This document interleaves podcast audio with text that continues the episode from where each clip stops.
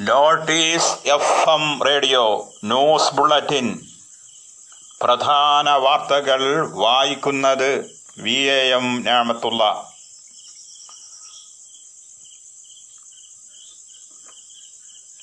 ജലീലിന്റെ മൊഴി പരിശോധിക്കാൻ N I A E D ഓഫീസിലെത്തി. പരിശോധന പുരോഗമിക്കുന്നു. സ്വർണക്കടത്തുമായി ബന്ധപ്പെട്ട കേസിൽ മന്ത്രി കെ ടി ജലീലിനെ വീണ്ടും ചോദ്യം ചെയ്യുമെന്ന് എൻഫോഴ്സ്മെന്റ് മേധാവി വ്യക്തമാക്കിയിരുന്നു. ഇതിന് പിറകെയാണ് നാഷണൽ ഇൻവെസ്റ്റിഗേഷൻ ഏജൻസി ടീമിന്റെ നടപടി. ജലീലിനെതിരായ അന്വേഷണം അവസാനിച്ചിട്ടില്ല. ജലീലിനെ വ്യാഴാഴ്ച രാത്രിയും ചോദ്യം ചെയ്തുവെന്ന് എൻഫോഴ്സ്മെന്റ് അറിയിച്ചു. കേരളത്തിൽ ഇസ്ലാമിക് സ്റ്റേറ്റ് പ്രവർത്തനം സജീവമെന്ന് കേന്ദ്രം പന്ത്രണ്ടു കേസുകളിലായി നൂറ്റി എഴുപത്തി ഏഴു പേരെ അറസ്റ്റ് ചെയ്തു. സ്വപ്നയുടെയും മറ്റു പ്രതികളുടെയും മൊഴി വ്യാജമെന്ന് നാഷണൽ ഇൻവെസ്റ്റിഗേഷൻ ഏജൻസി കണ്ടെത്തി. ശനി ഞായർ ദിവസങ്ങളിൽ സംസ്ഥാനത്ത് കനത്ത മഴയ്ക്ക് സാധ്യതയെന്ന് കേന്ദ്ര കാലാവസ്ഥാ നിരീക്ഷണ കേന്ദ്രം. മക്കൾ വൃദ്ധസനത്തിൽ തള്ളിയ പിതാവ് മരിച്ച നിലയിൽ മണ്ണാർക്കാട് പുതിയ കോവിഡ് പരിശോധന ഇരുപത്തൊന്നിൽ ഇരുപത് ഫലവും നെഗറ്റീവ്. സന്ദർശക ടൂറിസ്റ്റ് വിസ പുതുതായി ഏർപ്പെടുത്തിയ നിയന്ത്രണങ്ങൾ ദുബായ് റദ്ദാക്കി. ബാലഭാസ്കറിന്റെ മരണം നുണപരിശോധനകൾക്ക് നാലു സാക്ഷികളും സന്നദ്ധത പ്രകടിപ്പിച്ചു. കേരളത്തിൽ കോവിഡ് നയന്റീൻ സ്ഥിരീകരിച്ചവർ മൂവായിരത്തി എണ്ണൂറ്റി മുപ്പത് രോഗം ഭേദമായവർ രണ്ടായിരത്തി ഇരുന്നൂറ്റി അറുപത്തി മൂന്ന് സമ്പർക്ക രോഗബാധിതർ മൂവായിരത്തി അഞ്ഞൂറ്റി അറുപത്തിരണ്ട് നാൽപ്പത്തൊൻപത് പേർ വിദേശ രാജ്യങ്ങളിൽ നിന്നും നൂറ്റി അമ്പത്തിമൂന്ന് പേർ ഇതര സംസ്ഥാനങ്ങളിൽ നിന്നും വന്നവരാണ്. പുതുതായി പതിനേഴ് ഹോട്ട്സ്പോട്ടുകൾ പ്രഖ്യാപിച്ചു. ഇരുപത്തിരണ്ട് ഹോട്ട്സ്പോട്ട് ബാധിത പ്രദേശങ്ങൾ ഒഴിവാക്കി. വിശദ വാർത്തകൾ ജാപ്പാനീസ് പ്രധാനമന്ത്രി ഷിൻസോ ആബെ രാജിവെച്ചു. Chief cabinet secretary Yoshihide Suga പുതിയ പ്രധാനമന്ത്രിയാകുമെന്നാണ് നിഗമനം. ദീർഘകാലമായി ആബെയുടെ വലം കൈയായിരുന്ന സുഗയെ കഴിഞ്ഞ ദിവസം ഭരണകക്ഷി ലിബറൽ ഡെമോക്രാറ്റിക് പാർട്ടിയുടെ പുതുതയ നേതാവായി തെരഞ്ഞെടുത്തിരുന്നു. പാർലമെന്റിലെ വോട്ടെടുപ്പോടെയാണ് പ്രധാനമന്ത്രിയെ നിശ്ചയിക്കുക. ബുധനാഴ്ച തന്നെ പാർലമെന്റ് പുതിയ പ്രധാനമന്ത്രിയെ പ്രഖ്യാപിക്കും.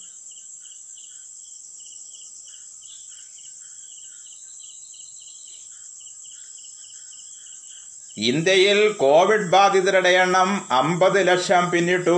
അവസാന ഇരുപത്തിനാല് മണിക്കൂറിൽ തൊള്ളായിരത്തി നൂറ്റി ഇരുപത്തി മൂന്ന് പേർ കൂടി രോഗം സ്ഥിരീകരിച്ചു. ഇന്ത്യയിലെ ഏറ്റവും ഉയർന്ന പ്രതിദിന വർധനവായാണ് അവസാന ഇരുപത്തിനാല് മണിക്കൂറിലെ മരണസംഖ്യയിൽ ആയിരത്തി തൊണ്ണൂറ്റി തൊണ്ണൂ ക്ഷമിക്കണം ആയിരത്തി ഇരുന്നൂറ്റി തൊണ്ണൂറ് പേരാണ് ഒറ്റ ദിവസത്തിനിടെ മരിച്ചത്. ഇതോടെ മൊത്തം മരണസംഖ്യ എൺപത്തിരണ്ടായിരത്തി അറുപത്തി ആറായി മൊത്തം കേസുകൾ അമ്പത് ലക്ഷത്തി ഇരുപത്തിനാലായിരത്തി മുന്നൂറ്റി അൻപത്തി ഒമ്പത് ഇപ്പോൾ ഒമ്പത് ദശാംശം തൊണ്ണൂറ്റഞ്ച് ലക്ഷം സജീവ കേസുകളാണ് രാജ്യത്തുള്ളതെന്ന് കേന്ദ്ര ആരോഗ്യ മന്ത്രാലയം. മുപ്പത് മൂവായിരത്തി തൊള്ളായിരത്തി നാൽപ്പത്തിരണ്ട് ലക്ഷത്തിലേറെ പേർ രോഗമുക്തരായി. മഹാരാഷ്ട്ര കർണാടക ആന്ധ്രാപ്രദേശ് ഉത്തർപ്രദേശ് തമിഴ്നാട് ഡൽഹി പശ്ചിമ ബംഗാൾ കേരളം സംസ്ഥാനങ്ങളിലായാണ് സജീവ കേസുകൾ ഏറെയും. പതിനൊന്ന് ദശാംശം പതിനാറ് ലക്ഷം സാമ്പിളുകളാണ് ഇന്നലെ പരിശോധിച്ചത്. രോഗികളുടെ എണ്ണം കൂടുമ്പോൾ രാജ്യത്ത് മെഡിക്കൽ ഓക്സിജന്റെ ക്ഷാമം അനുഭവപ്പെടുന്നുവെന്ന റിപ്പോർട്ടുകൾ കേന്ദ്ര സർക്കാർ തള്ളി. രാജ്യത്ത് മെഡിക്കൽ ഓക്സിജന് ക്ഷാമ്യമില്ല എന്നും മന്ത്രാലയവും വ്യക്തമാക്കി. ലോകത്ത് ഏറ്റവും കൂടുതൽ കോവിഡ് രോഗമുക്തിയുള്ള രാജ്യമാണ് ഭാരതം. ഇപ്പോൾ പതിനാല് സംസ്ഥാനങ്ങളിൽ സജീവ കേസുകൾ അയ്യായിരത്തിൽ താഴെയാണ്. പതിനെട്ട് സംസ്ഥാനങ്ങളിൽ അയ്യായിരത്തിനും അരലക്ഷത്തിനും ഇടയിൽ പേർ ചികിത്സയിലുണ്ട്. അരലക്ഷത്തിലേറെ ആക്റ്റീവ് കേസുകളുള്ള നാലു സംസ്ഥാനങ്ങളേ ഉള്ളൂ. മഹാരാഷ്ട്ര ഇരുപത്തൊമ്പത് ദശാംശം അഞ്ച് ശതമാനവും. കർണാടക ഒമ്പത് ദശാംശം ഒമ്പത് ശതമാനവും. ആന്ധ്രാപ്രദേശ് ഒമ്പത് ദശാംശം നാല് ശതമാനം. ഉത്തർപ്രദേശ് ആറ് ദശാംശം എട്ട് ശതമാനം തമിഴ്നാട് നാല് ദശാംശം ഏഴ് ശതമാനം. സംസ്ഥാനങ്ങളാണ് രാജ്യത്തെ ആക്റ്റീവ് കേസുകളിൽ അറുപത് ശതമാനവും.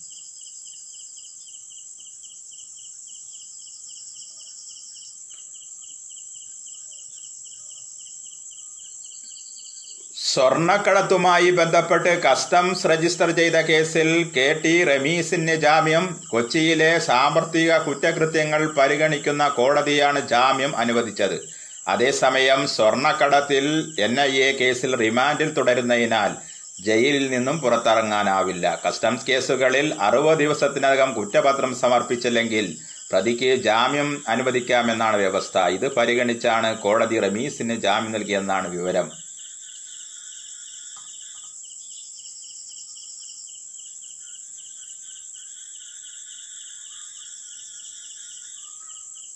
കേരളത്തിൽ മൂവായിരത്തി എണ്ണൂറ്റി മുപ്പത് പേർ കോവിഡ് ബാധിതർ രോഗമുക്തി രണ്ടായിരത്തി ഇരുന്നൂറ്റി അറുപത്തി മൂന്ന് സമ്പർക്ക രോഗബാധിതർ മൂവായിരത്തി അഞ്ഞൂറ്റി അറുപത്തിരണ്ട്. ഇതര സംസ്ഥാനത്ത് മൂവായിരത്തി എണ്ണൂറ്റി മുപ്പത് പേർക്ക് കോവിഡ് നയന്റീൻ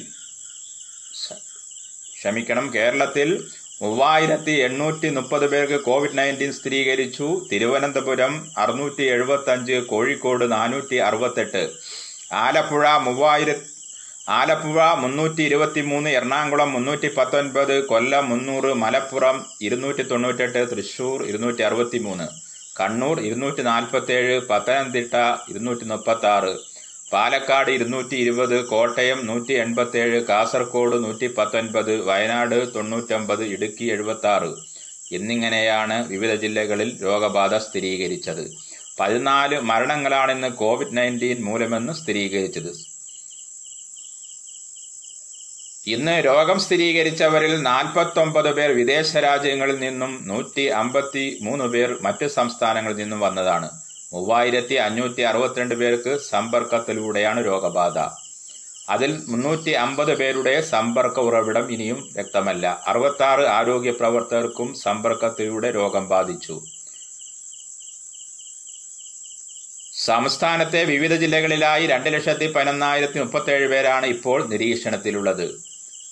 കഴിഞ്ഞ ഇരുപത്തിനാല് മണിക്കൂറിനിടെ നാൽപ്പത്തി ആറായിരത്തി നൂറ്റി അറുപത്തിരണ്ട് സാമ്പിളുകളാണ് പരിശോധിച്ചത്. ഇന്ന് പതിനഞ്ച് പുതിയ ഹോട്ട്സ്പോട്ടുകൾ പ്രഖ്യാപിച്ചു. എറണാകുളം ജില്ലയിലെ എലഞ്ഞി പൂത്രിക രാമമംഗലം നോർത്ത് പറവൂർ തിരുമാറാടി കൊല്ലം ജില്ലയിലെ പനയം എല്ലാ വാർഡുകളും.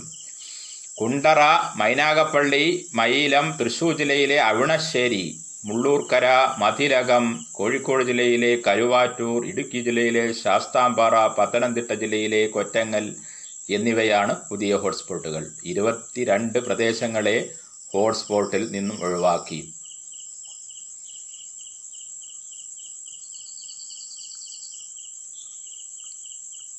വാർത്തകൾ തുടരുന്നു. സംസ്ഥാനത്ത് മാസ്ക് ധരിക്കാതെ പുറത്തിറങ്ങുന്നവരുടെ എണ്ണത്തിൽ വലിയ വർധനവുണ്ടാവുന്നതായി കണക്കുകൾ. കഴിഞ്ഞ പത്ത് ദിവസത്തിനുള്ളിൽ മാസ്ക് ധരിക്കാതെ പുറത്തിറങ്ങിയത് അറുപത്തൊന്നായിരത്തി അറുന്നൂറ്റി മുപ്പത്തിരണ്ട് കേസുകളാണ് രജിസ്റ്റർ ചെയ്തത്. വിവിധ ബോധവൽക്കരണ ശ്രമങ്ങൾ തുടരുമ്പോഴാണ് ജനങ്ങളുടെ ഭാഗത്തു നിന്നും ഇത്തരം വീഴ്ച റിപ്പോർട്ട് ചെയ്തിട്ടുള്ളതെന്നാണ് പോലീസ് വ്യക്തമാക്കുന്നത്.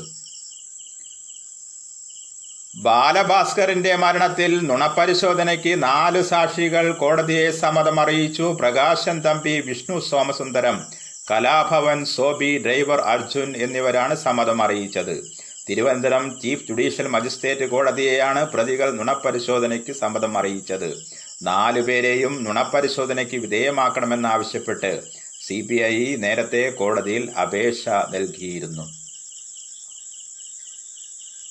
സന്ദർശക ടൂറിസ്റ്റ് വിസകൾക്ക് പുതുതായി ഏർപ്പെടുത്തിയ നിയന്ത്രണങ്ങൾ ദുബൈ റദ്ദാക്കി. വിസയ്ക്ക് അപേക്ഷിക്കുന്നവർ ആറുമാസത്തെ ബാങ്ക് സ്റ്റേറ്റ്മെന്റ് മടക്കയാത്രാ ടിക്കറ്റ് മടങ്ങിപ്പോകാമെന്ന വാഗ്ദാന പത്രം താമസിക്കുന്ന ഹോട്ടലിന്റെ റിസർവേഷൻ തെളിവ് തുടങ്ങിയവ ഹാജരാക്കണമെന്ന ഉപാധിയാണ് ഉപേക്ഷിച്ചത്. ഇതോടെ ദുബൈ വിസ പഴയതുപോലെ ഇന്നു മുതൽ ലഭിച്ചു തുടങ്ങും.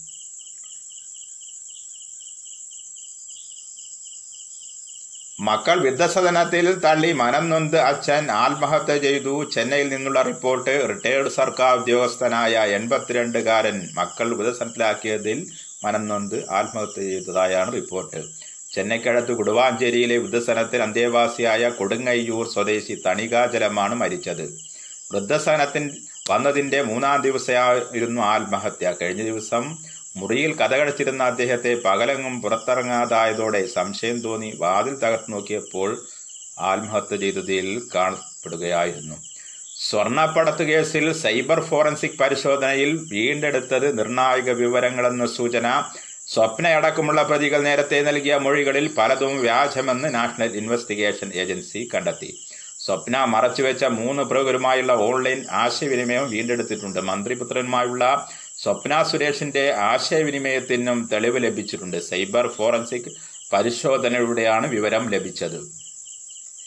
വെള്ളിയാഴ്ച കൂടി പ്രസന്ന കാലാവസ്ഥ തുടരും. ശനി ഞായർ ദിവസങ്ങളിൽ കനത്ത മഴയ്ക്കു സാധ്യത. തെക്കൻ ചൈന കടൽ ഫിലിപ്പൈൻസ് സമീപപ്പെട്ട ന്യൂനമൃതൻ നോൾ ചുഴലിക്കാറ്റായി മാറി. ഈ ചുഴലിക്കാറ്റ് അറബിക്കടലിൽ കാലവർഷക്കാറ്റിനെ കനപ്പെടുത്താൻ കാരണമാവുകയും കേരളം ഉൾപ്പെടെയുള്ള പടിഞ്ഞാറൻ തീരത്ത് മഴയ്ക്ക് കാരണമാവുകയും ചെയ്യുമെന്നാണ് സൂചന. സെപ്റ്റംബർ പത്തൊമ്പത് ഇരുപത് തീയതികളിൽ കേരളത്തിൽ വ്യാപകമായി കനത്ത മഴയ്ക്ക് സാധ്യത.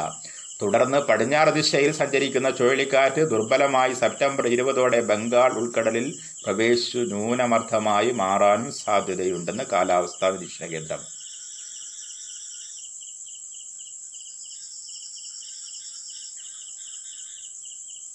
ഇസ്ലാമിക് സ്റ്റേറ്റ് അഥവാ ഐ എസിന്റെ പ്രവർത്തനം കേരളത്തിൽ സജീവമെന്ന് കേന്ദ്ര ആഭ്യന്തര മന്ത്രാലയം. കേരളമടക്കമുള്ള ദക്ഷിണേന്ത്യൻ സംസ്ഥാനങ്ങളിൽ ഇസ്ലാമിക് സ്റ്റേറ്റ് പ്രവർത്തനം സജീവമാണെന്നാണ് എൻ ഐ എയുടെ അന്വേഷണത്തിലെ പുതിയ കണ്ടെത്തൽ. ആഭ്യന്തര മന്ത്രാലയം രാജ്യസഭയിൽ അറിയിച്ചതാണ് ഇക്കാര്യം. കേന്ദ്രമന്ത്രി ജി. കിഷൻ റെഡ്ഡിയാണ് ഇക്കാര്യം പറഞ്ഞത്. കേരളം കർണാടകം ആന്ധ്രാപ്രദേശ് തെലങ്കാന എന്നീ ആ സംസ്ഥാനങ്ങളിൽ നിന്നും മാത്രമായി ഐ എസ് ബന്ധമുള്ള നൂറ്റി ഇരുപത്തിരണ്ട് പേരെ അറസ്റ്റ് ചെയ്തിട്ടുണ്ട്. പതിനേഴ് കേസുകളിലായാണ് നൂറ്റി ഇരുപത്തിരണ്ട് പേർ അറസ്റ്റിലായത് എന്നും രാജ്യസഭയിലെ ചോദ്യത്തിന് എഴുതി നൽകിയ മറുപടിയിൽ അദ്ദേഹം വ്യക്തമാക്കി. തങ്ങളുടെ ആശയങ്ങൾ പ്രചരിപ്പിക്കാനായി സാമൂഹിക മാധ്യമങ്ങളുടെ പ്ലാറ്റ്ഫോമുകളാണ് ഇവർ ഉപയോഗിക്കുന്നത്. അതിനാൽ N I A cyber space നിരന്തരം നിരീക്ഷിച്ചു വരികയാണ്. ഭീകര പ്രവർത്തനങ്ങൾക്ക് വേണ്ട പണം ഇവർക്ക് എവിടെ നിന്നാണ് ലഭിക്കുന്നതെന്നും വിദേശ ഫണ്ടിംഗ് ഉണ്ടോ എന്ന കാര്യവും അന്വേഷിച്ചു വരികയാണ്. Islamic State Islamic State of Iraq and Levant Islamic State of Iraq and Syria Islamic State in Khorasan Province Islamic State of Wilayat Khorasan എന്നീ സംഘടനകളുമായെല്ലാം പ്രവർത്തനം ഇന്ത്യയിൽ നിയമം മൂലം നിരോധിച്ചിട്ടെന്നും മന്ത്രി പറഞ്ഞു.